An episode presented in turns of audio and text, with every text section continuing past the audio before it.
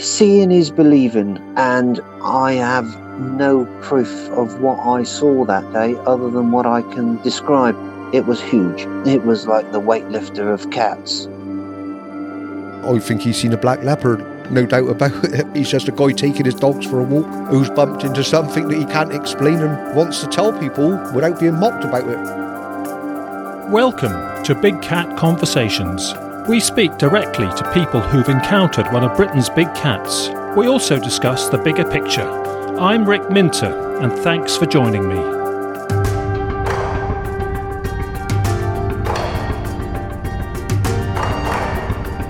Hello, and welcome to episode 32 of Big Cat Conversations. We're coming to you in early September 2020, if you're listening on schedule, so I hope everyone's managed to have some kind of summer break. We are speaking with an author of a new book on Black Panthers in Britain in this episode, and we'll hear about the background to the book and the sighting that sparked the idea. So, our guest is David Anthony Starkey, and David joins us from the next county west to me, which is Herefordshire.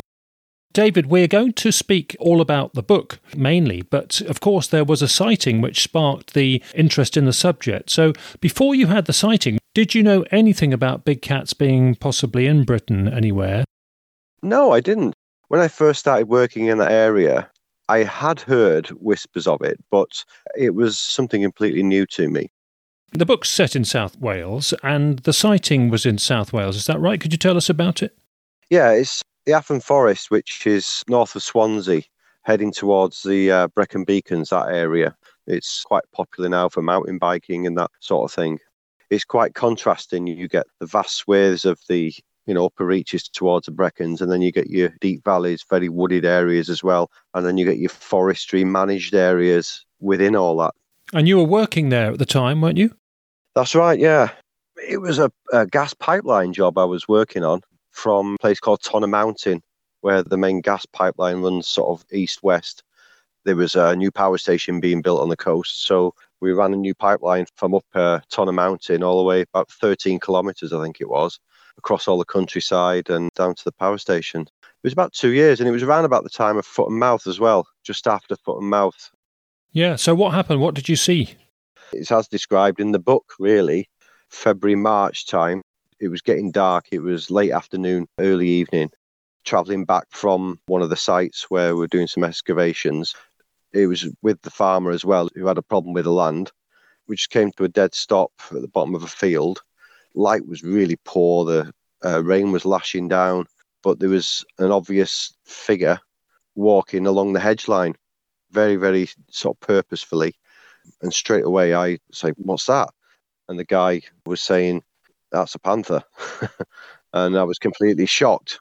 It was a fleeting glimpse. It was probably one or two seconds of it walking along and then it just disappeared. But what struck both of us, I think, was as it turned, it was a reflection of the eyes.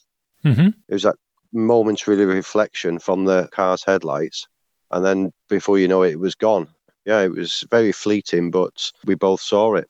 Yeah. Did you see any form to make out it was the long, low tail that straight away I thought that's different. That's that's not a dog, and it was the way it, was sort of loping along almost. Just before that, we'd uh, disturbed some sheep which had gone through the hedge line further up, and it was going in the opposite direction as well, which sort of threw me a bit because something was, you know, your eyes drawn to certain things, especially in low light, and it was drawn to the sheep movement, and then to see something coming in the opposite direction, completely different shape, it couldn't have been anything else. It was quite a distinct outline, if you like. Yes. What sort of scale? Large dog scale. Um, and that's what I first said. I said it's, it's like a large dog, and but I knew it wasn't. And when the fella, I'm not going to mention his name because I used a different name in the book as well for him. He straight away he confirmed that it was a panther, and they had been seen and noted in this area. And that's where the conversation continued on the way back that they'd seen evidence of the animals. Okay, he'd had previous sightings, hadn't he? He said he'd seen them about these parts. Those were his words, and those are the words I used in the book as well. And he elaborated on why they were there and explained the, the history of why they were in the area. And he alluded to the fact that they were perhaps released in the 70s by people who had had them as pets, and with the Animal Acts changing, they'd release them and they'd flourished in the area. And that's what he alluded to at the time. It certainly sparked my interest then. With that, I was like, wow, I've seen it. I want to know more now. And I just wanted to know more and more and more about it because I, I felt privileged actually seeing the panther although I've started reading the book and I've got well past that part of the book because that's quite early on, isn't it? I hadn't cottoned on to the fact that it was so parallel to your actual experience. I thought that you'd had a similar type of experience in a similar area described to the in the book, but I didn't know it was an absolute reflection of what happened. Definitely was, yeah. Yeah. Did any of your fellow workers see anything to get suspicious? No, uh, they didn't. It was laughed at when I mentioned it even though they'd heard of sightings. And one of the guys had worked in Exmoor previously on another job, and he said, "Oh yeah, they used to be down that area as well." There was no evidence; it wasn't regular thing, and the way that people, for me, when I was talking to them about it, was yes, it's something that's people have reported, but nothing that's real. Yes, and it's ripe for Mickey taking amongst work colleagues. Oh, definitely, yeah, yeah, completely. Hopefully, you were thick-skinned enough. You have to be working in pipeline construction, yeah. Yeah, and, and before we go on to the book and uh, how you develop the plot and everything, you're now living in um, near Symonds Yat in Herefordshire. That's correct, yeah. And of course, that's Clare Balding's sighting area. So you must be aware of the local gossip there. Yes, I am. I believe it was part of a, a Radio 4 broadcast about the area and it was just complete one off that she managed to actually have a sighting. But yeah, I, I read about it, and when we moved to the area about five years ago, telling my my partner then, I said, you know, there has been sightings up here. Since then, our Facebook group on the hill, yes, they do mention it every now and again that they've seen evidence of it. Yeah. Yeah, great. Well, you can hear the extract from that program on one of our episodes. It's labeled, and it's so frustrating because about two years ago, I gave a talk in that very area because we've met people in that area who've had sightings following that, and you didn't get to hear about it. No. We advertised it on the wrong Facebook groups, obviously, because I think we did use social media. So it just shows you because it would be nice to have caught up with you there. It would. Yeah, we got some local witnesses at that area, some local people who were interested, and a couple of skeptics. But they were very open minded and very pleased to come along and have a chat. And that's the way it should be, I think. I think they went away more open minded. Were you received well? Were you received well on the night?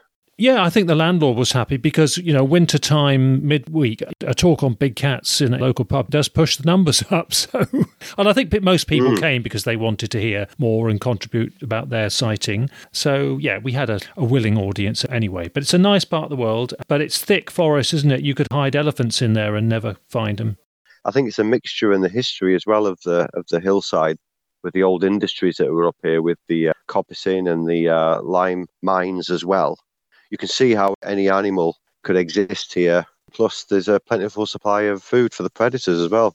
Absolutely. On the trail cameras we've got there, it's all deer and now boar, and it's very busy with mammals. And actually, parts of it, you feel like you're walking through an ancient forest kingdom that you could use as a, a film set. And in fact, it has been used for films, hasn't it? I have heard it has, yeah. Yeah, I think one of the recent King Arthur, Warner Brothers King Arthur, I've forgotten what that one was called, was filmed there. Okay, so let's get back to the book. Congratulations on the book. People can get it on Amazon and you can get it a printed copy, which I've got, or you can buy a Kindle one to download on your computer. That's right, yes, you can, yeah. And tell us about the title and what the title's all about. So the title is Tonmawr, and Tonmawr is the name of a village in the Afan Forest. It's a traditional Welsh village, really nice community. I've got a couple of close friends who actually live there from my time working in that area. Mm-hmm. It's a beautiful place. I, I was struggling at first with the title. I was trying not to call it the cat something or the panther this. The majority of people who actually pick a book off the shelf are attracted by the cover. So I concentrated more on the on the picture on the cover, which is a, quite a close up of a panther, quite a dark scene and they alluded to the, the scenery with the wind turbines as well, which figure in the book. And you depict the wind turbines in a menacing way because of their impact on the wildlife. Yes. So the name is named after the village. Yes, but it's also a character in the book, isn't it? That's right. The main character. That was something I really struggled with as well. Was the actual the character of an animal because, of course, nobody really understands the true character of an animal. We can describe how we think they might be thinking and what their character might be, but I don't think we, we truly know what it is and what they actually think. So the main character in the book is a panther, and the panther's name is Tonmawr. It's as simple as that, really. So it was just the sighting led to the inspiration to write a novel. Is it as simple as that? I think so. I think I've always had it in me to write a novel. I've always been interested in reading, and I've never really written short stories, but I love the written word. So, reading books and getting into how they're formed and the plots and analysing books, trying to enjoy them, but to quite too often overanalyzing the books and wishing I could have written it a different way, etc. Waiting for the opportunity, really, of time, which is most people's enemy, to actually make a start. So, with those two driving forces, the first one obviously is wanting to write and having the desire to write, but then you need a subject. It's very difficult to find a subject that you can write comfortably about, as you probably well know, having written yourself. So, I concentrated then on formulating the story on something that I felt was a good subject and an interesting subject because I think that the Panthers are, and it certainly had a profound effect on me. And following the sighting, uh, with limited resources I had, I did research and research and found out more about them and was constantly looking for information, news snippets, etc. So building up really a genuine interest for, of the subject. And then the two sort of came together as in, in timing when I was off work with a back injury. I've six months of, of doing absolutely nothing. I thought, if you're not going to do it now, you're never going to do it. So I made a start basically and, and pretty much wrote the book, the story, if you like, in that six month period. Yes, it is making a start, isn't it? Getting that momentum yeah. that it's all about, I think. And if you've got that window, that's great. Yeah. And you were telling me that your brother made you rewrite a bit. Can you tell us about that? It lacked character, even though the plot was set out it lacked a bit of humanity, it, it lacked depth, if you like. I explored then more about the individual characters in the book and perhaps changed the perspective from third person to first for the Panthers. That's the thing that changed the book for me. I noticed straight away, and my, and my brother did as well. He said it's completely changed. It's a totally different story. You're speaking from a different perspective now you know the perspective was the animal's thoughts and the animal's decisions and what movements why the movements were made. It just developed from there. And strangely that change of character then sparks changes in other parts of the book. I got to myself thinking well if Tonmawr is going this way she's going for a reason. So therefore what was our other predator thinking and what were the, the humans in that situation thinking and the whole thing sort of tends to move around a lot better and gel a lot better when you start describing from the first person it just helps with the uh, the flow basically and it just felt a more complete book yeah it has some immediacy it's interesting. I don't know whether you've caught up with it. There's a recent Indian black leopard documentary on National Geographic. We've linked the trailer to one of our episodes. I'll re-link it to this episode. And the narrator is the black leopard himself as he walks through his territory. And as he looks at his opponent and he looks at his potential mate and he looks at the prey opportunities. That's right. I was watching it on Saturday, funnily enough. Yeah. Oh, okay. Uh, fantastic. I only caught a snippet. I was in somebody else's house, so I, I couldn't get stuck into it. But I can't wait to watch that again, especially because I don't know what you think, Rick, but the majority of what actually does go on with the Panthers is at night. During the day, they're hiding. They're um, to survive. You've got to you've got to make the most of the surroundings, and what better surroundings than uh, the cover of darkness, you know? Yeah, yeah, and dawn and dusk. Mm. I think it does come across that when you're actually describing in the book the predation and the way they feel that they've got to behave and keep under cover, you've done your homework. And so, yeah, you just did your research before you went into it. But then when you start writing, you've got to put yourself in that character. You've got to put yourself in that panther's thoughts. You're almost walking the walk with the character. Because if you don't do that, very soon it becomes very um, bitty, if you like. And abstract Yeah, so you have to immerse yourself in that character. That's not an easy thing to do with a four legged animal, but you have to. You know, what would you do? And I think some of the thoughts as well are very uh, humane thoughts, but we don't know exactly what they truly think and how the brain patterns work and how they make decisions. We seem to think that a lot of it's instinct, but I think the majority of it is actual choice from surroundings, you know? Yes, the environmental factors. Yeah. Did you get second opinions from friends and family who read bits and who sort of said, oh, that's too cringeworthy or that doesn't work for me? Did you take views from other people or did you trust your own judgment? Yeah, I trusted my own judgment. After that first draft and my brother's input, then I just thought, no, do it yourself, finish it, and then ask somebody close to you to read it. And the more people I spoke to about the book, they just said, just do it, just put it out there. It's going to be great. It's going to be great. So in the end, I just believed in my own skills, really. Without being big headed, I just thought, no, you've started this, so you've got to finish it. yes, sure. And the book flits between the human plot and the Panthers plot, and sometimes they converge. I mean, obviously, we don't want any spoilers, and, and, I'm reading it, so I don't want any spoilers, but can you give us a hint of the theme of the plot?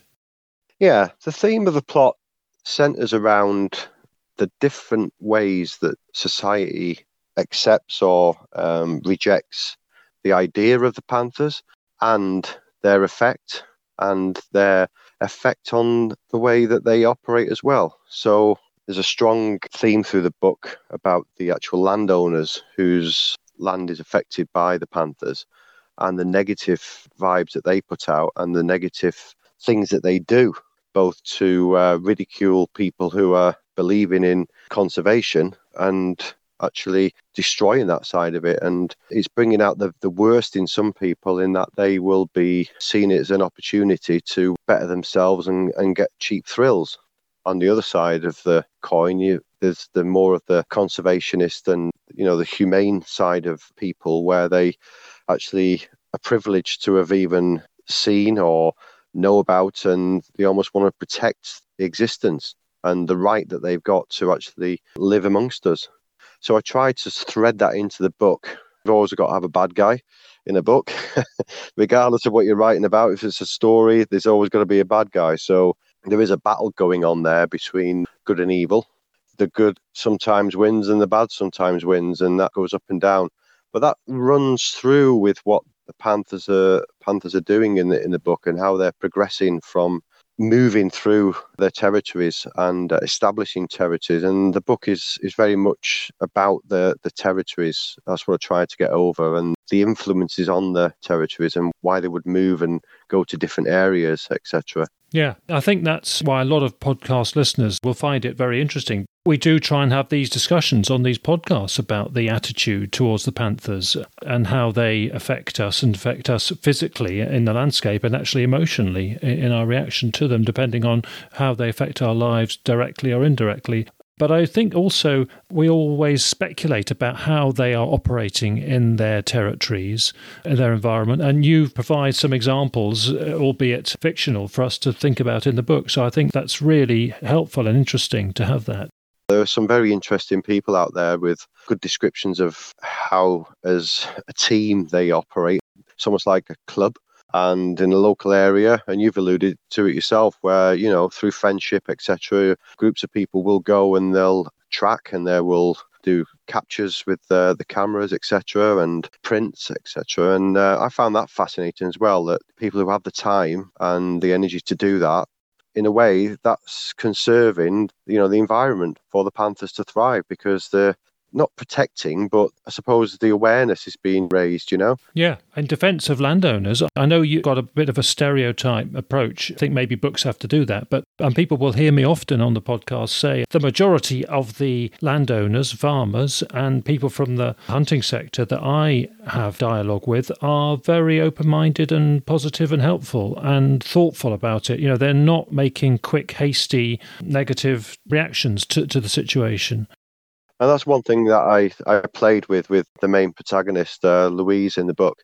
She was swaying one way or the other at the start, and you don't really know which way she's going to go with the good guys or the bad guys, if you like, without oversimplifying it too much. But there are certain things that she does early on in the book, and you think, "Oh, I don't like her. She's um, she's on the wrong side here. She's got ulterior motives." But as it progresses, you see that she's because of the knowledge of what she's seen previously that she's actually doing things for a good reason, the right reasons as well. It's conservation, it's managing, and it's looking after, and it's nurturing as well. Yeah, I'm finding it very closely observed remarkably closely observed. You know, you can see people you know in it. Good. That, that's exactly what I was after. Yeah, actually, if you can relate into uh, the characters, is uh, and that's what it lacked at the start of the book. You know, when I first got the plot down, it, it just lacked that. Do I really know this person? Could I know this person? Yes, it'll be interesting to see if people who know nothing about the big cat scene will find it too contrived, will think, oh, this is a bit far fetched in terms of do people really sit around pubs talking to each other about how they're going to go tracking and it reminds me a bit of the great comedy series, The Detectorists, The Metal Detectorists. And when my other half was watching that and seeing how nerdy they are and how sort of almost competitive they are, she was just re- saying, could be the big cat scene. And there's a bit of that in your book, which is, yeah, we can be a bit nerdy, but that's part of it, I guess. Of course it is, yeah. Yeah. What about reactions to the book so far? Have you had many? It's got quite little exposure. The reactions I've had have been very kind and very positive. But you have to sort of temper that with the people who are giving you that feedback, which is friends and family. I've recently have had some feedback from a lady called Wendy. I think she is an author as well. She's told me off for my punctuation and spelling in certain areas, which uh, which I will accept gracefully, because she is involved in the big cat community. And to get her feedback was everything to me, and um, it was really positive yeah, if Wendy likes it, I think uh, everybody will. Yes, Wendy was on our podcast episode from Lincolnshire, and in fact, she was the one who person who drew it to my attention. So good for Wendy. Yeah, that's the issue, isn't it, for an author? You get sort of diplomatic and polite reactions from friends in your own community and family. Yeah, it's the wider audience that will lay into it or not that you really need to hear from, I guess, in time. Yeah. yeah. What What do you want it to achieve? Do you have any ambitions for it? Do you want it to be influential or? I would like it to be. I'd like it to be read, obviously, by lots of people, but I would like it more of um, raising the awareness because what I'm tending to find recently, and certainly forget the last six months because of COVID, etc., but sort of leading up to it, the sightings are becoming more nationalised with reporting, and there's a lot more media vibe. And my fear is that the media will take it the wrong way to the wrong level, if you like, and Disneyfy everything. And I would hope that the book just brings back a bit of normality to the situation because at the end of the day, you know, these beautiful animals are living in our countryside and they're surviving and they have every right to be here, just like the wild boar, the deer, the foxes, and all the other British wildlife animals, and they're part of it. And I hope one thing it does is just makes people realise that look, it ain't that special. You know, it's nothing stupidly out of the ordinary. We're not talking about predators that are killing human beings. We're talking about beautiful animals that are surviving in our in our beautiful countryside. That's really what I would hope that the book might do. Normalize it, you know? Yeah, well, that is interesting because the plot, both on the human and the wildlife side, certainly has an edge to it. And it's got a sort of gritty reality. It's not like you are trying to glamorize anything or glorify anything. No. It's quite understated, a lot of it, which I think actually does reinforce what you've just said in terms of normalizing it. Yeah. And you've pitched it as just these animals getting on with their lives and having to work out strategies in their territories and their environment around what the humans are doing, which they would have to inevitably, unless they're well, well away from human activity. As the book was getting grittier and grittier, and then a couple of other things sparked my imagination, which I won't spoil. I threw in just to not liven the book up, but to give it a, a bit of a nasty edge as well. And so people would actually hate some of the characters, and also people would love some of the characters. So, uh, yeah, there's a couple of things in there which might, to the reader, seem a bit odd. It throws you off the scent a little bit as well. Yeah, but a couple of ideas, if you like, of what might happen if in the future if things do go the wrong way with with the panthers yeah, that's what fiction and the arts and literature and folklore can do that, can't they? They can prompt these thoughts and influence how we respond. Do you feel that there's a sequel, or that, or would you like somebody to think, "Gosh, we could make this into a play or a low-budget film or something"? Do you hope something develops? I do. I think it warrants a sort of gritty short drama. Okay. Especially with the advances on the CGI that are especially in the UK, you know, I think it could be portrayed on the screen. And as regards sequel and moving the story forward, pretty much everybody I've spoke to so far have said, when's the next one? What happens next? Where does she go next? And I've started to put a few ideas together and just outline a bit of a plot, but it needs another edge at the moment. I don't know what that edge is. and you might get people sending you ideas. Well, that's the other thing. Just in the recent correspondence, little comments back about certain things and how they feel the same and how they know people who uh, like characters in the book, etc. And that to me is gold, you know, because that kind of feedback, especially from the, I'll call it the big cat community. Hope you don't mind, but I feel like that's what it is. Uh, yeah, that sort of information is gold because it's what people are feeling and what actually been prompted to say, if you like, from the reaction and you can run with some of those or not. That can influence your judgment on future developments. Yeah, definitely. I was going to ask you if you had heard of or heard it on the radio. A very impressive radio play it was out over 10 years ago now by a guy called Simon Bovey. He was a rising talent at the time and he's certainly risen further I gather. It's called Red in Tooth and Claw. It was on Radio 4, and the, they have a play for today in the afternoons. Yes. He had a big cat sighting because I, I got in touch with him and congratulated him when it came out. It's a great plot, and he basically plays with the point that our reaction to the cats can be actually more dangerous to panthers and pumas in the woods themselves. We're the beast in the woods, actually, perhaps more than they are. But yeah, that was inspired by a, a sighting. A very impressive play, Red in Tooth and Claw. I'd be very interested in listening to that, yeah. The other one I mentioned to you, and I think we have mentioned it on episode three of the podcast where we revisit Exmoor, the late Trevor Beer and his work, because he was a great artist, a great writer, and he did a fabulous book called Merlin Tales of a West Country Leopard. And that's all about the wanderings of a big male black tom panther in Devon and Cornwall and how he lives his life for all of the research and reading I've done, I, I, never even came across it. It's mad, isn't it?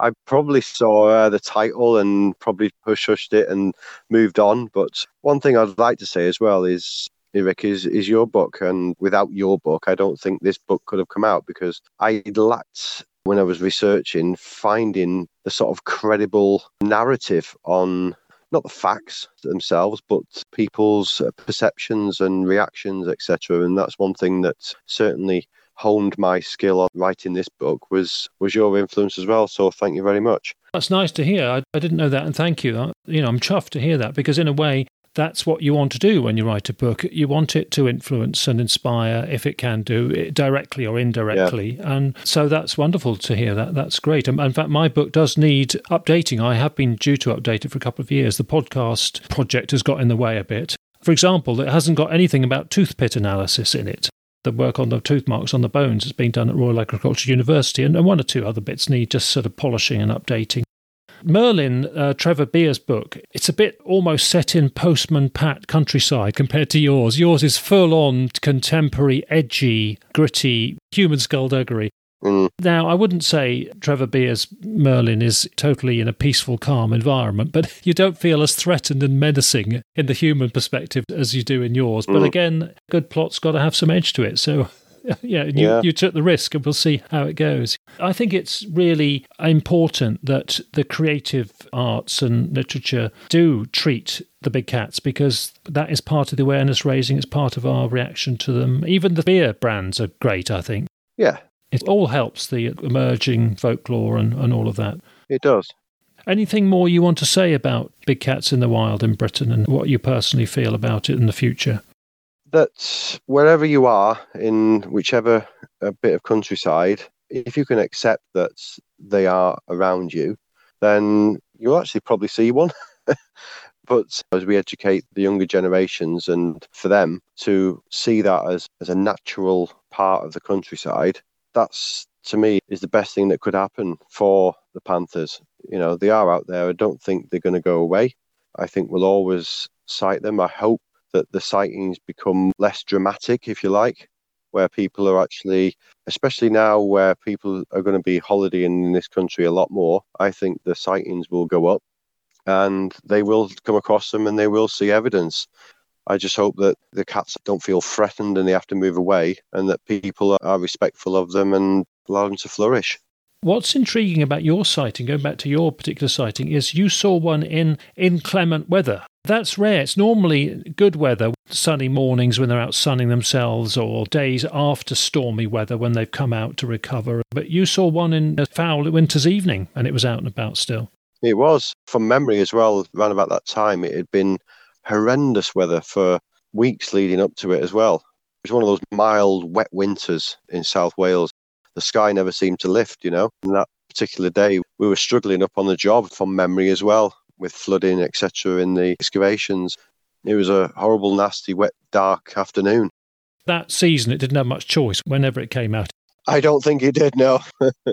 I sort of described it a bit in the book. I sort of moved that line on a bit, really, and developed that sighting because it did look very, very tired and forlorn. And that's what stuck with me as well, that it was looking like it had been on a journey. It was dusk where you could pick things out.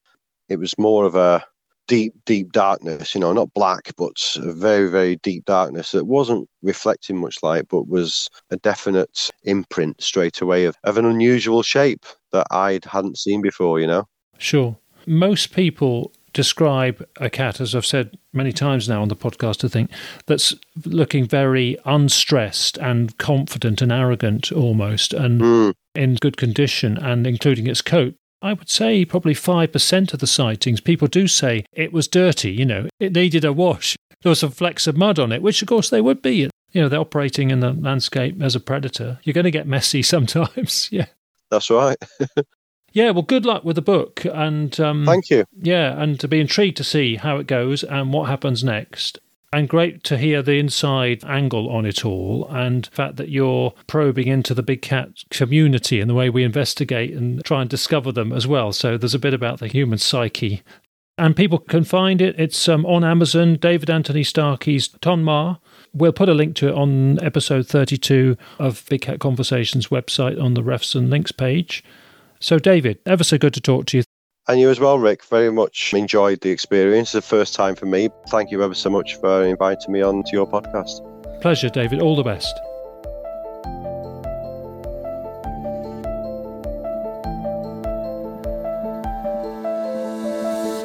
A very quick break for our words of the week. And for this episode, they were supplied by David, our guest, and he suggested art represents reality. Of course, art and literature can be especially powerful when they do indeed reflect reality. You can now judge this for yourself with what's coming up in our second half, because we are going to hear the full version of the radio play that I just mentioned to David. So, this is Red in Tooth and Claw, which was written for and broadcast on BBC Radio 4. So, inevitably, it's a high calibre production, and it's splendid that we've been allowed to use it here. Our sincere thanks go to Simon Bovey, the playwright, for his permission. The setting for what you're about to hear is the Ribble Valley in the mid part of northwest of England. So here we go with Red in Tooth and Claw.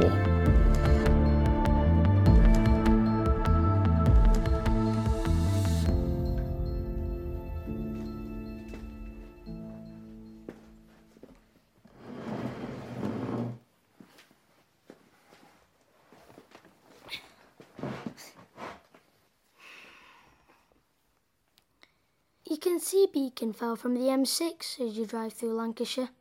It's hard to miss. And we live just below it at Fairacre Farm. It's been in my family since anyone can ever remember. My granddad got it from his dad, then he gave it to my dad, and he says it'll come to me when I'm ready.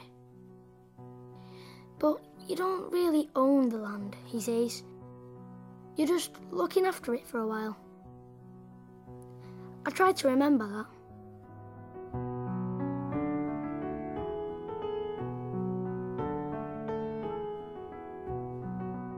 Red in Tooth and Claw by Simon Bovey.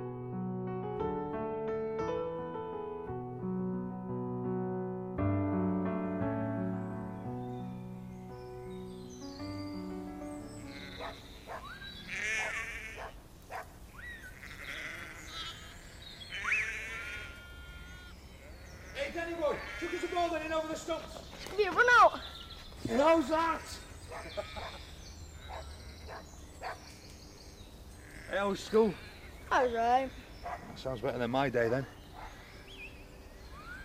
What looking at? Just a couple of buzzards. You must be looking for rabbits. Aren't they amazing how they don't even have to flap their wings? Yeah.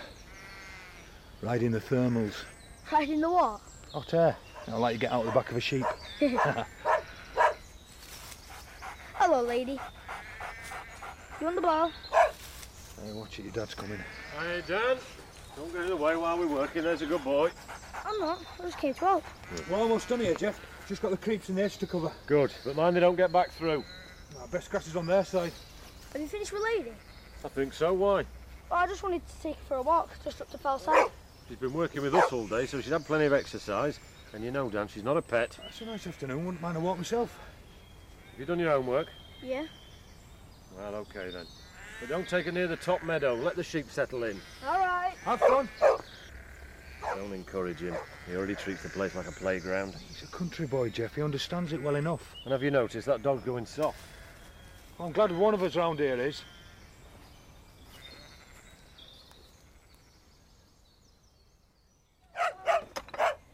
Lady. Here. Look, you want the ball? Here, fetch.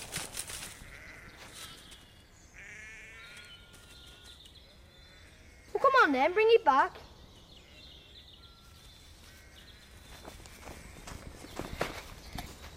Hey, hey, what are you eating? Oh, that's gross. Oh, spit it out. Oh, no, no, no. You keep away, you go. Come on, come on. Dad! Dad! Vince, I thought I told you to take some silage across to the rams. Did you? Sorry, I must have just forgot. Well, leave the trailer hitched and do it now, will you? The grass up there's too thin. Hey, what's up, Danny boy?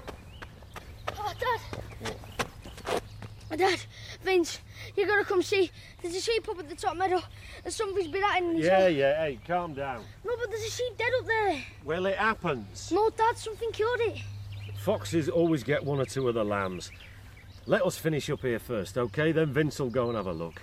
And I thought I told you not to go up to the top meadow. I didn't. It was in the north pasture. No, Dad, you've got to see it. It's a big sheep, and it's all been ripped apart.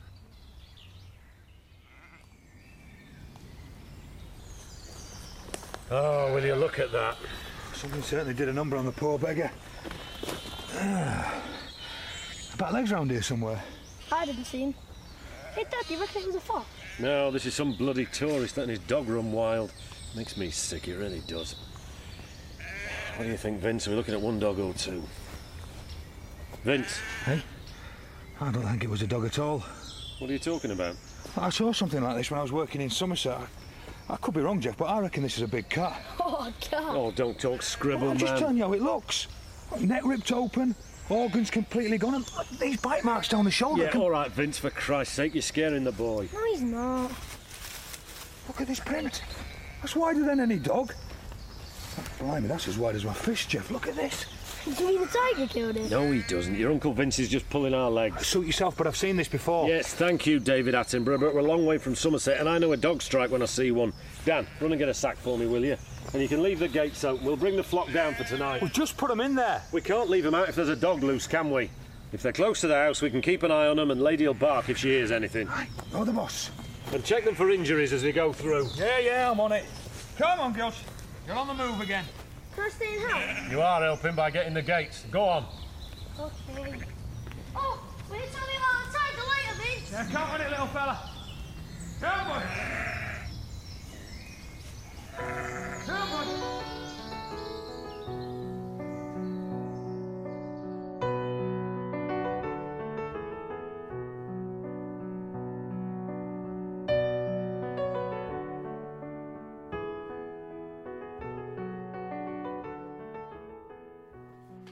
You tea?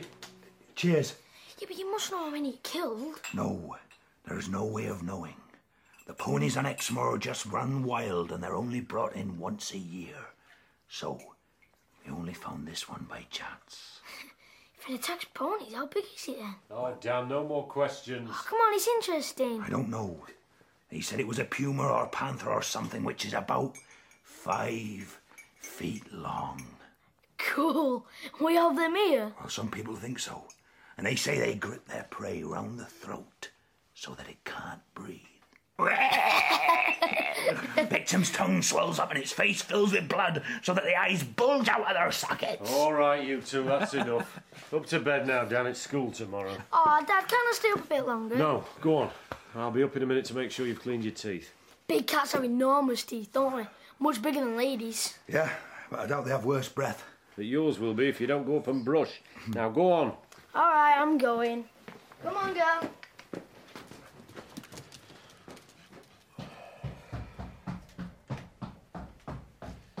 Well, thanks a bunch. What? And he never sleeps again. Oh, come on, I haven't seen him this excited about anything for ages. Exactly. I don't know what you're thinking sometimes, Vince. You swing the lead all day, then you fill his head with crazy ideas when he's got school to think I about. pull my weight here. I'm not crazy. I know what I know. We're not that far from Wales, and they've seen him there. Well, You could have kept it to yourself. He'd have forgotten all about it by the time the remains were in the sack, but now he's all worked up over it. That's what kids do at 11. You want to ease up on him, you know, give him a bit more room. Don't tell me how to bring up my son. He's Mary's son as well. He's my responsibility. Oh, I see. So I'm just a farm labourer, eh? Lift bales and round up sheep, but stay away from my nephew. Well, thanks for putting me straight, boss. Oh, now, don't play a face on me. I'm too tired. I just don't want him scared, that's all. He wasn't. But if he sees you try and hide things like what happened to that sheep from him, then well, he'll think he should be warning. It's not healthy. He needs a woman around. Tell me about it. Still, he's got us. He'll survive. Yeah, we all do. It's three years next month. Yeah. I think he still remembers it. I don't think so. Does he talk about her? No. It's best he doesn't remember. It happened. Nothing we can do to bring her back. Christ, Jeff, you can be an hard bastard. Well, one of us has to be. You might not see it, but we're hanging on here by sweat and a subsidy. The last couple of years have bled us dry, I'm telling you. So if I'm hard, it's because I know the wolf is always at the door. yeah? Well, I bet you it's not a wolf out there tonight.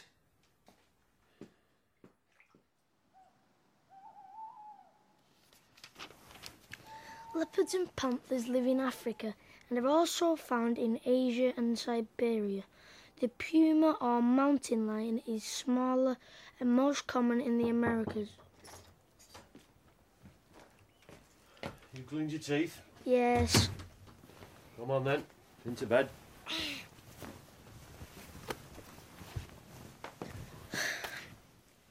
Dad, Hmm. do you think Vince is right and that it is a big cat out there? No, son, I don't. I know a dog attack when I see one.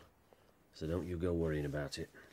You see, I've been looking in my books and it doesn't say that they live in England. Well, there you are then. Your Uncle Vince was just joking with us. Forget about it now and go to sleep. Come on, lady, out. Oh, can't she stay? She belongs in the kitchen. Good night now.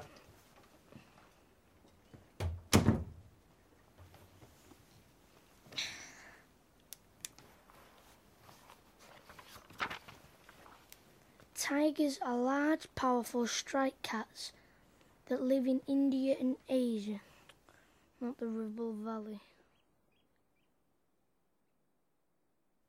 Hey Vince, was it a cat? Something all right, but it was your dad who fired. Wait for me!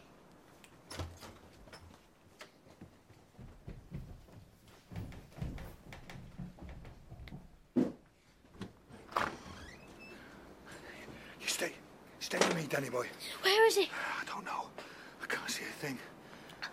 Jeff? Jeff, everything all right? Yeah. Yeah, it's okay. We heard you firing. Yeah, I um, I saw. something. Was it a cat? Well, too dark to see for sure. Did you see? Yeah, maybe. I don't know. It, it was skulking by the hedge, so I had to guess where it was more than aim. Then it took off fast. Was it um, a puma or a leopard? What? Well, if it was a leopard, then it had a long tail. That's how you can tell it apart from a puma at a Uh, no, but- no. Look, it was a dog. It was definitely a dog. And what are you doing out here in your pyjamas anyway? You should be in bed. Sorry, I just wanted to see. Well, there is nothing to see. And if I didn't hit it, I scared it, all right? So I, I reckon that'll be the last we'll see of him.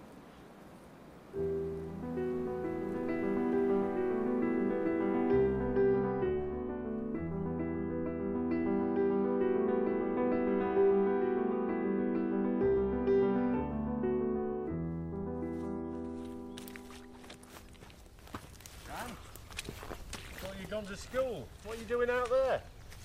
Oh, I was just looking to see if you hit anything last night. I told you I didn't. Yeah, but you said it was too dark to tell. It was just some mangy dog. It looked like an Alsatian.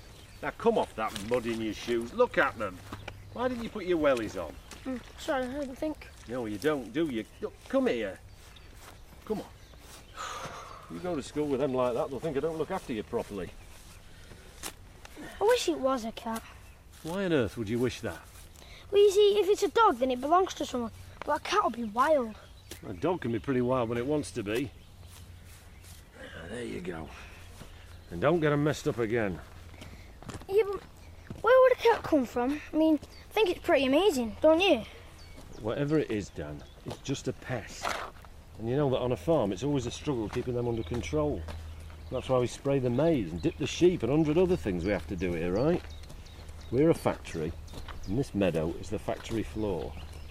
Most people don't understand that. Me and Vince, we're like the works managers. So this dog is a spanner in the works that I have to fix. Do you see what I mean? I suppose so. Good boy. Now go on or you'll be late. And stick to the road, okay? Yeah, well don't forget.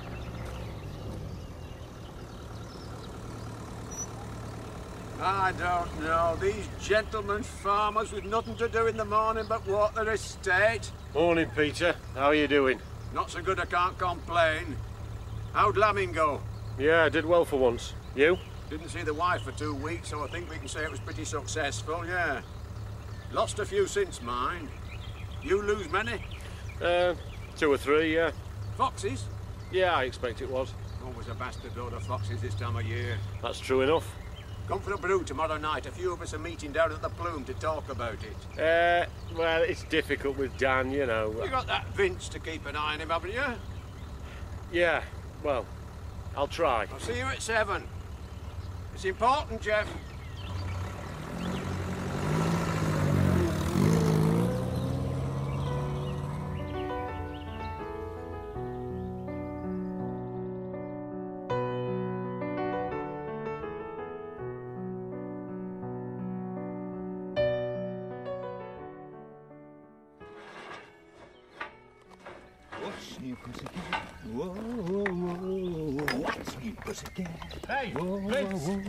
Vince, the stock in? Well, you didn't tell me to bring them in. I didn't think I needed to. Okay, I'll go do it now.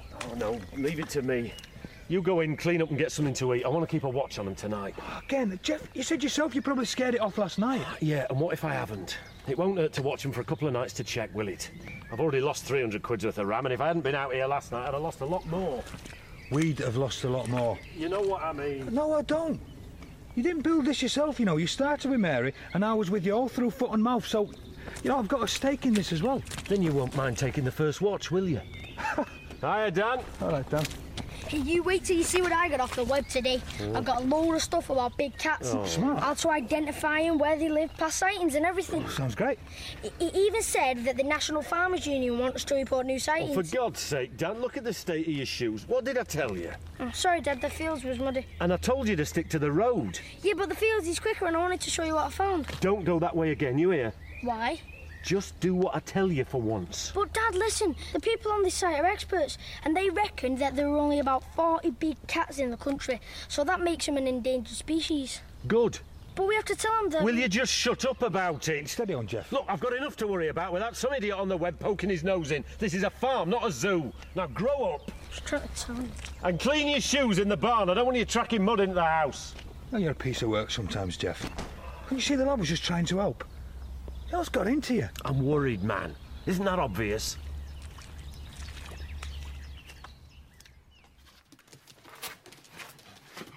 It's your place, the senior lady. Wouldn't even look at the stuff. They're not even that muddy. Quiet, lady. You all right? Yeah, lady just scared of Moggy. Oh. Hey, have you heard the one about the baby whose father was called Ferdinand and his mother Liza? They christened him Fertilizer. Uh, yeah, yeah, that's a good one, Vince. Dan, come on, he just worries about you. Yeah, he's got a funny way of showing it. Hey, dads don't know what to say sometimes. Well, I mean, he does, but it doesn't come out right. It sort of sounds angry instead of worried. Do you know what I mean? Look, it'll be better when we sort this dog out. I thought you said it was a cat. I said it might be. Your dad's seen it and he thinks it was a dog. Yeah, but he's lying. What? No, he's not. He's protecting you, that's all. I think it's the big cat anyway. Well, you shouldn't believe everything I say, Dan. I am famous for talking a load of old washing. No, but I just know it is. I mean, the way he killed that sheep's exactly what it says they do on the website. And I remember you said that some of the sheep in Somerset were carried off. So I looked that up, and and it said that since the mid 90s, there's been an increase in the number of sightings and farm animal fa- fatality. Let me see. Fa- Yeah, fatalities, yeah. Dead sheep, in other words. right, which they say means they're breeding. Well, that's a comforting thought. and reports of prey being carried off clearly indicates a female with cubs. Oh, and Vince, right? They can have three or more. Isn't that cool?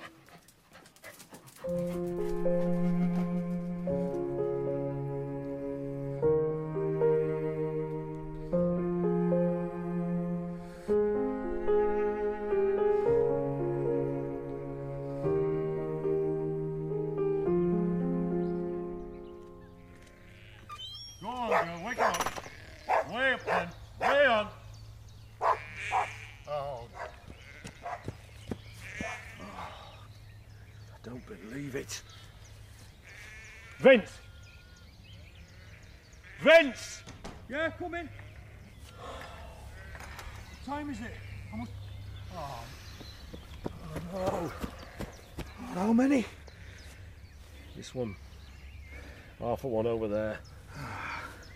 And those two have had a going over. Oh, Christ, I didn't hear a thing. I just passed out in the barn. I'm not a bit surprised. Oh, I'm sorry, but I've had hardly any sleep for two nights. What do you expect? I expect you to keep a watch when I ask you. Jeff, I can't keep this up. Neither can the sheep. How many did you lose when you were in Somerset? Oh, you're listening to me now, are you? I thought you said it was a crazy idea. Just tell me, will you? They lost 18 over about 10 weeks. Other farms lost some too. Then, and this is a weird thing, it, it just stopped. You didn't try and track it? Well, yeah, I tried a couple of times, but who's hunted cat before? We didn't know what to look for other than a few prints. I mean, all we found was some bones and a couple of carcasses stuck up trees. Which is all I'm going to have left if I don't do something. Uh, Jeff, it'll never happen. If someone had managed to shoot one before, it would have made the national news. We, we just got to ride it out. No, not this time. Any animal can be tracked, but we'll need some help. Oh, Jeff!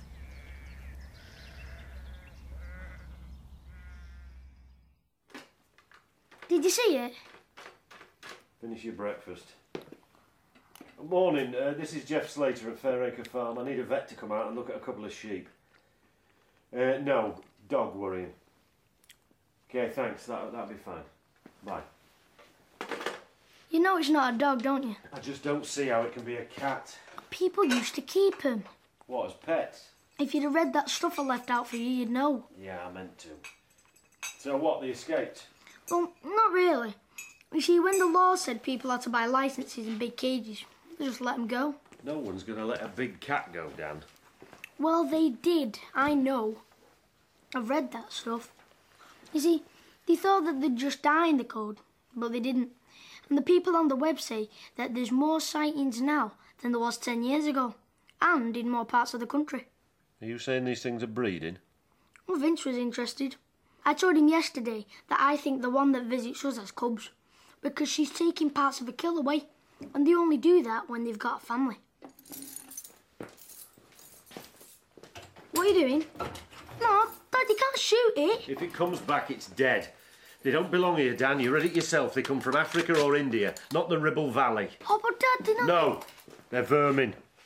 Now, I don't want you going outside the yard, you hear me? When you finish getting ready for school, I'll get Vince to drive you down. won't hurt us. I've made my decision. It's a wild beast, and if it's protecting young, it'll be dangerous. There's no room for it here. So? So, thanks for coming. Dougie has said old man Harris will try and make it later. Of course, he's worried sick. I suppose you've heard what happened at the deer park. Can't say I have. Lost two of the senior hinds, and one of the stags is a mess. He's a bit tightened back by it. I can imagine. Who else has had trouble? We all have. Who's all? I've lost a calf, and all my chickens. The Jevons have had a couple of sheep go. Uh, Percy Stars has lost some, but he wouldn't let on what. Peter here's had it worse, though, I reckon. You didn't say. No, well, five in a fortnight is tough to take in. I've been on to the police, but they weren't interested. I've lost three myself, plus a vet's bill for two that got a mauling. It's a bad do, all right. A couple of nights back, I, I took a shot at something, but I don't think I hit it. Might have been a dog. A dog, you say? Oh, what else? This doesn't leave the table. Three years ago, I seen it. It's been taking one or two a year since. Never bothered me much. You expect to lose that to crows and such. But this year it's been busy all right. And I'll tell you for nothing, it ain't no bloody dog. Agreed. So, what are we going to do about it? Halftail's cub isn't just bigger, she's becoming cheekier and more aggressive by the day. Play sessions between mother and cub are much rougher and at times threaten to get out of hand. Our cats look female, don't they? You know, I think you're right. Apart from lions, maybe, eh? Hmm. The cub's growing independence is more and more obvious. Don't you think it's funny Halftail that when you see a cheetah chase an antelope, you're really pleased when it gets away? But then, when they show you the cheetah's cubs, you'd wish that she'd caught something for him to eat. Next day, we found the cub playing with a hare that Halftail had delivered to her. Nature added tooth and claw. What's but that mean? hyena had seen Uh, for something to live, something has to die. Moved in, ready to snatch the kill to safety. Dad always says townies don't understand nature. They think the country's like one big park room to play in. Hmm. so that it's our jobs to look after it. Make sure it's all still there to pass on to our children. More concerned with But what he really mother at bay. means is that we should look after the farm and kill everything wild. Yeah, That's a bit harsh, isn't it, Dan? But I know he's got a bit of a cob on about this cat, but you've got to try and see it from his point of view. Well, I, I do. It's like in geography yesterday, right? Mr. Bennett said that the farmers in Kenya have a lot of trouble with elephants in their crops. And that's like the same, isn't it? Yeah, I suppose it is. What time is it when an elephant's in your crop? Yeah, I know that one. But the farmers there are paid not to kill them because the tourists come to see him. Hey, maybe if we told the NFU we had cubs, we might get some money. I can't see your dad going for that. No, not me. You could ask him. Growing up fast. Dan, Knew exactly what to do. he never listens to me. To be honest with you, I think I just remind him of your mum. Guided by its extraordinary Anyway. smell, the first time he If you think about it, where would we be if all the cubs grew up, eh? Eh? Arse deep in panthers, and the council would have to cover the hills in kitty litter. hey, that's better. It's the first laugh I've had out of you for ages. Oh well, I better get back on duty before your dad gets back. Okay. Vince? Hmm? Well, do you miss her? Who? You know, Mum. Sometimes I manage to go an whole day without thinking of her. Vince? Do all cats move the cubs when they're disturbed? You know, like this one on TV? I don't know. The ones in the barn do. Hmm, it's true. You gonna take the shotgun? No, I've had a few beers. I'd probably just shoot me foot off if I had to use it. Alright. See ya. Although the cub was the short of a meal, Halftail was still hungry.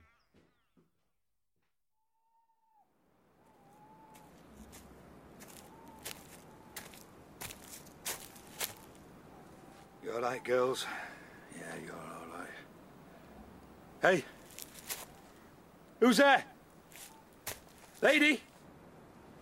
Lady? What's up? Oh, I'm having an heart attack here. Have you seen it? No, it's you. Gave me an hell of a start. I was just checking around. What, you don't trust me to do it? It's not that. I've just heard other farms have been hit. Worse than us, some of them. Peter Vint had a good look at it one night. Swears it was a panther, jet black, long tail. That's a sight you won't forget in a hurry. You haven't heard the half of it. He reckons it's been around three years, taking the odd sheep, but no more than you'd expect to lose. Yeah, until now. Yeah. When were you going to tell me it has cubs? I thought you were intent on painting a bleak enough picture as it was without that little nugget. Well, we're going to get together. Flush it out. I said you'd try and track it, seeing as how you've seen this sort of thing before. All right, thanks. Dan'll take it badly. What is it with Dan and this cat? Um, I don't know. If he thinks he's got cubs, then I suppose it's like a mother and it reminds him of. You know, he thinks. Oh, I don't know. Maybe, maybe you should have a word with him. I don't think he'll listen to me right now. Or you could try listening to him. I do. Since when? Oh, yeah, it's so easy for you to criticise, isn't it? Because you don't have to make the decisions. Hey, no one ever said you had to shoulder all the burden round here. Oh, I can leave it to you, can I? Sleeping on the job, larking about, forgetting to feed stock. If I'm so bloody useless, why'd you bother employing me? Ah, you know what I mean. Yeah, and you know what I mean.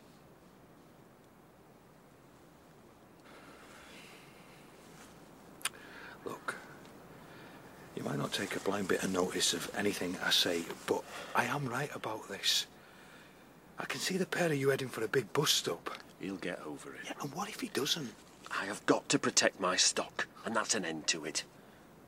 We had a good lamb crop this year. The first since we rebuilt the flock, but this cat could ruin it. What does Dan care about that? He just wants his dad to play with him and have a laugh. But you're pushing him away, Jeff, and one day he'll go. No, Mary was leaving because you never took any notice of what she needed, and now you're doing the same to your son. Ah, you talk some rubbish. She and Dan were coming to stay with me the night of the accident, Jeff, so don't tell me I don't know. We'd have sorted it out. What the hell business is it of mine, anyway? What? What? Pete. Pete saw this cat three years ago, you say. Well, that, that's some kind of coincidence, isn't it? The police never did explain why Mary went off the road. Oh, no, no, maybe, maybe it ran out and she swerved, and maybe Dan saw it and he's making the connection now. I don't know, it- it- but it ma- makes you think. Oh, that's bollocks, Vince. Listen. Dan lost his mother, but nothing is going to take this land away from him. For a little while, she and I had a slice of paradise here. Now there's a beast in the garden. And I can't have that. I'm not the one you need to convince.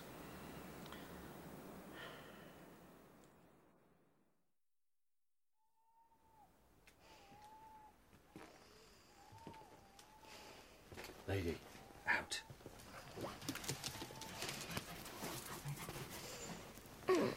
Dad, It's all right. Just move in your book. Big cats of the world. Did you clean your teeth? yeah. All right. Good night. Mum used to read to me at night, didn't she? And you were a little too old for that. Hmm. Yeah, just remember is all. You sleep tight, son.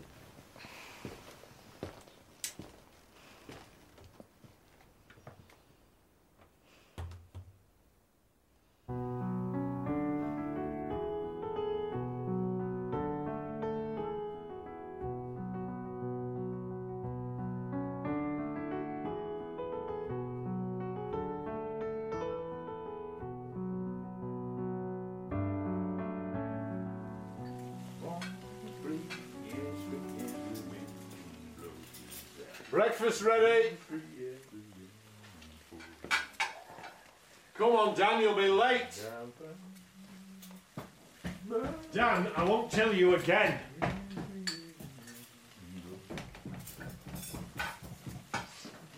Where is he? Hey? Is he not in his room? I wouldn't be asking if he was. Did he say last night he was going out early? No, I don't think so. We watched some TV and then we. What? He asked me if cats move their cubs when they're disturbed. I, I bet he's gone up the beacon after it. Hey, Jeff! Jeff, wait, I'm coming with you! Here, cat. Here, cat. Oh, come on, where are you? Here, cat. Come on. Dan! Here, cat. You stay there. Oh, no. Danny boy, I guess you were up here. You've had us worried sick. Didn't I tell you not to go out on your own? You go off tramping on the beacon and anything can happen. I mean, what did you think you were doing?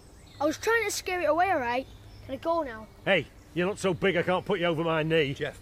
I took a shot at it. If that didn't frighten it off, I don't see how you're shouting at it, Will. What he meant well, Jeff. Yeah. Yeah, all right. I just don't want you worrying about the farm getting in the way of your schoolwork. I wasn't scaring it away to protect the farm. I was scaring it away from you. Look, Dan, I understand how you feel, really I do. But I have to protect the stock. You can see that, can't you? Come on, we've only lost three sheep. Well, there's more than that to foxes or crows. And I shoot foxes. This is no different. Look, we've got loads of sheep, but we'll only ever have one cat. You don't have to hurt it. We could use electric fences and keep a watch at night. And I'll help. There are all kinds of things we could do. And we've tried those things. Vince and I are dead on our feet from keeping a watch. Now I've got to take more direct action. You just don't care. You ain't anything you can't tell what to do. Hey, now that's enough. You're acting like a child. This is costing me money, Dan, and it's not just me either. There are others involved now. One way or another, it ends tonight.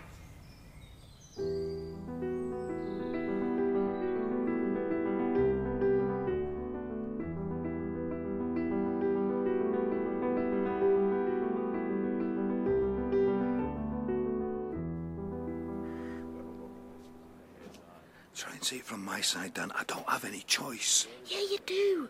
Just tell me you won't do it. Tell me you're sick anything. But you can't do it, Vince. He still pays me wages. Look, come on, trust me, it'll be all right. Come on, Vince. Go on now. Okay, well, Vince is going to lead off as he's come across this kind of thing before. Hail the big white hunter, eh? Yeah, anyway, I suggest we go up line abreast. We'll cover more area that way. All right, makes sense. All right, let's go do it then. Ah, you stay here, Dan. and Keep ladies shut in. Yeah, all right. I'll, um... I won't be long.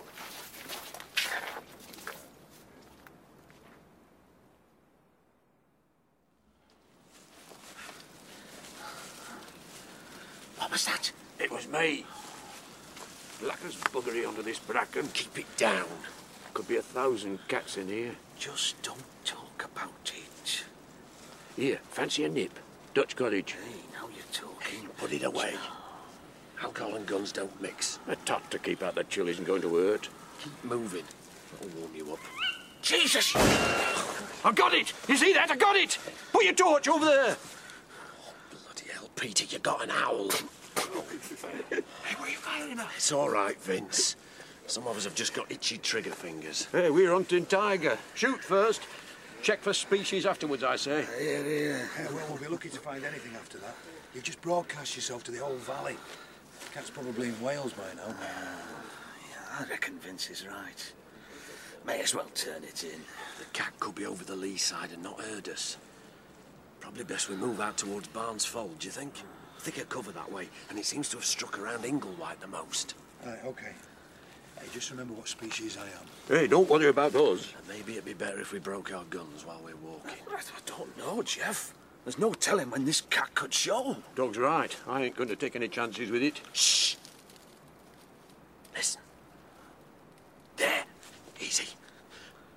Wait till you see it. Christ, don't shoot! Dan, what the hell are you doing up here? Oh, I heard a shot. Did you kill it? You nearly got yourself killed. Dad, did you? No, no, it was nothing. Come back with me, Dad. Now don't start again. Please, you can't kill it. If Mum were here, she wouldn't let you. Dan, if your mother was still here, you wouldn't care about it so much. When you own the farm, you'll see I was right. I want the stupid farm. Yes, you do. I'm doing this for you, Dan. No, you're not. You're doing it for yourself. That's not true. It is true and it is cruel. The cubs will be left alone, but you don't care, and I hate you. Now, Dan, stop it. Stop it. Look, we'll, we'll talk about it later. Sometimes, Dan, sometimes you have to do things you don't like. That's what it means to be a man, to be grown up. Be a man for me now, eh? Go home. Just a child, remember? Dan, I didn't mean. We going on, Jeff? Yeah. Yeah, let's go.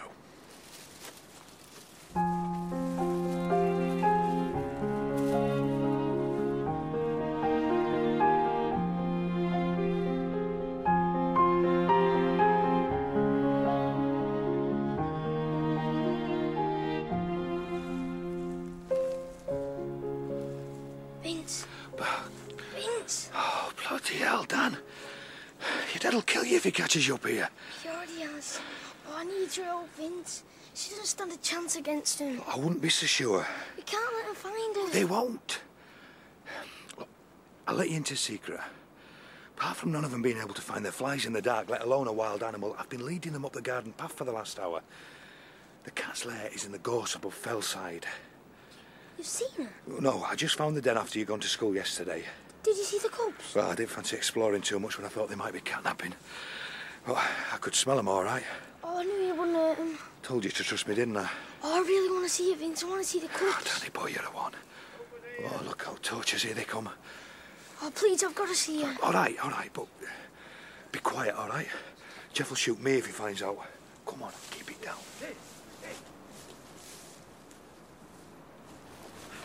Vince? I can't see him. Thought he was here. It's the cat! What's the matter with you? It's just a fox. So which way? He was heading over Barnes Fold, so I guess we keep going in that direction. Fox came from over there. Wouldn't Vince have spooked it if he'd gone that way? Aye, maybe. All right, let's split up. You, Doug, and Percy go out towards Fellside. Me and the others will carry on this way. Ah, there's safety in numbers, Jeff. No, he's right. We'll cover more ground this way. And I, for one, don't want to have to do this again. Okay. We'll meet at the Crombleholme Road. Don't double back whatever you do, or we'll end up shooting each other. If you see it, call me on the mobile. And Pete, keep an eye out, all right? It's got to be up here somewhere.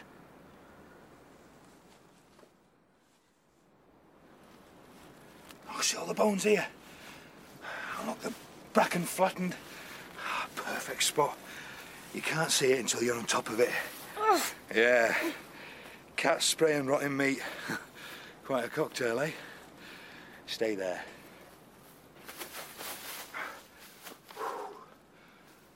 Vince? What if she comes back? I don't think she will now we've been here. Cubs must have grown up enough to go out with her. Ah, she's long gone, I think. More's a pity. A few traps lower down in the wood might get one of them, though. The wooden. Well, the thought crossed my mind.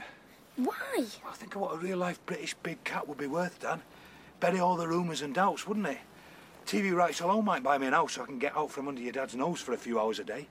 Yeah, but she's wild. Trapping is as bad as killing her. Well, maybe if people saw one, it'd help them be protected. You never know. I think they're better left be. They've done all right up to now without us. You sound like your mother. She'd have liked the thought of cats up here. You know, I look at you and I see her. You've never said that before. Ah, well, I've thought it.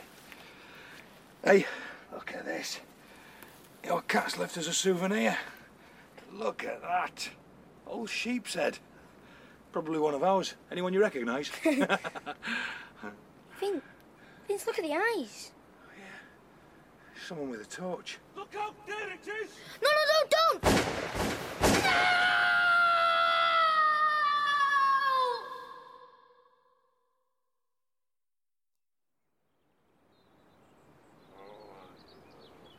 And the police will come with the ambulance. Oh, yes. Yes, I'm sure he's dead. I, I didn't see him. J- j- Just the eyes. Just saw the eyes. No, we're on the side of Beacon Fell, just off the Lakehurst Road. Jesus, poor Vince. Yeah, they can all park there. Thank God the kid wasn't hurt. I'll send someone to meet them.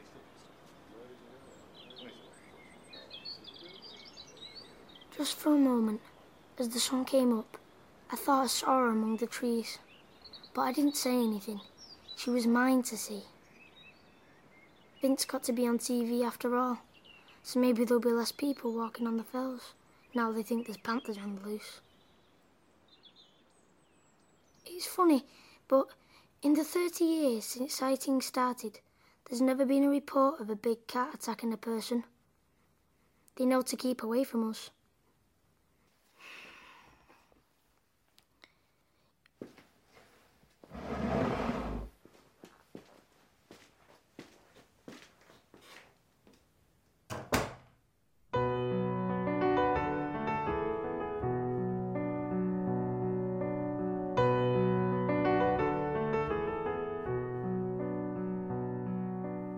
Red in Tooth and Claw by Simon Bovey, Jeff was played by Neil Dudgeon, Vince by Shaun Dooley, and Dan by Alex Slater. John Rowe played Peter, and Philip Fox, Doug. The director was Mark Beeby.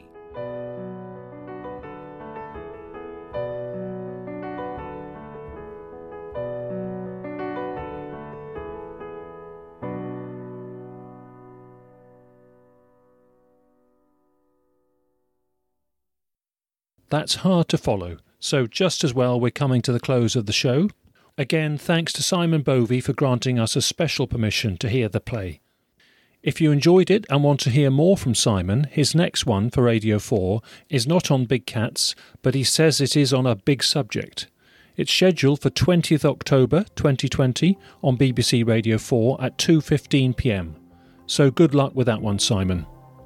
We are currently scouting for a future episode from part of northwest England, just a bit south of the Ribble Valley, because we hope to do a feature on the reports of big cats in Greater Manchester.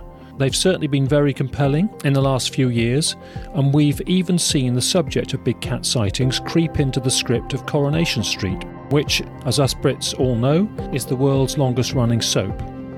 For our next episode, we feature a guest from Essex.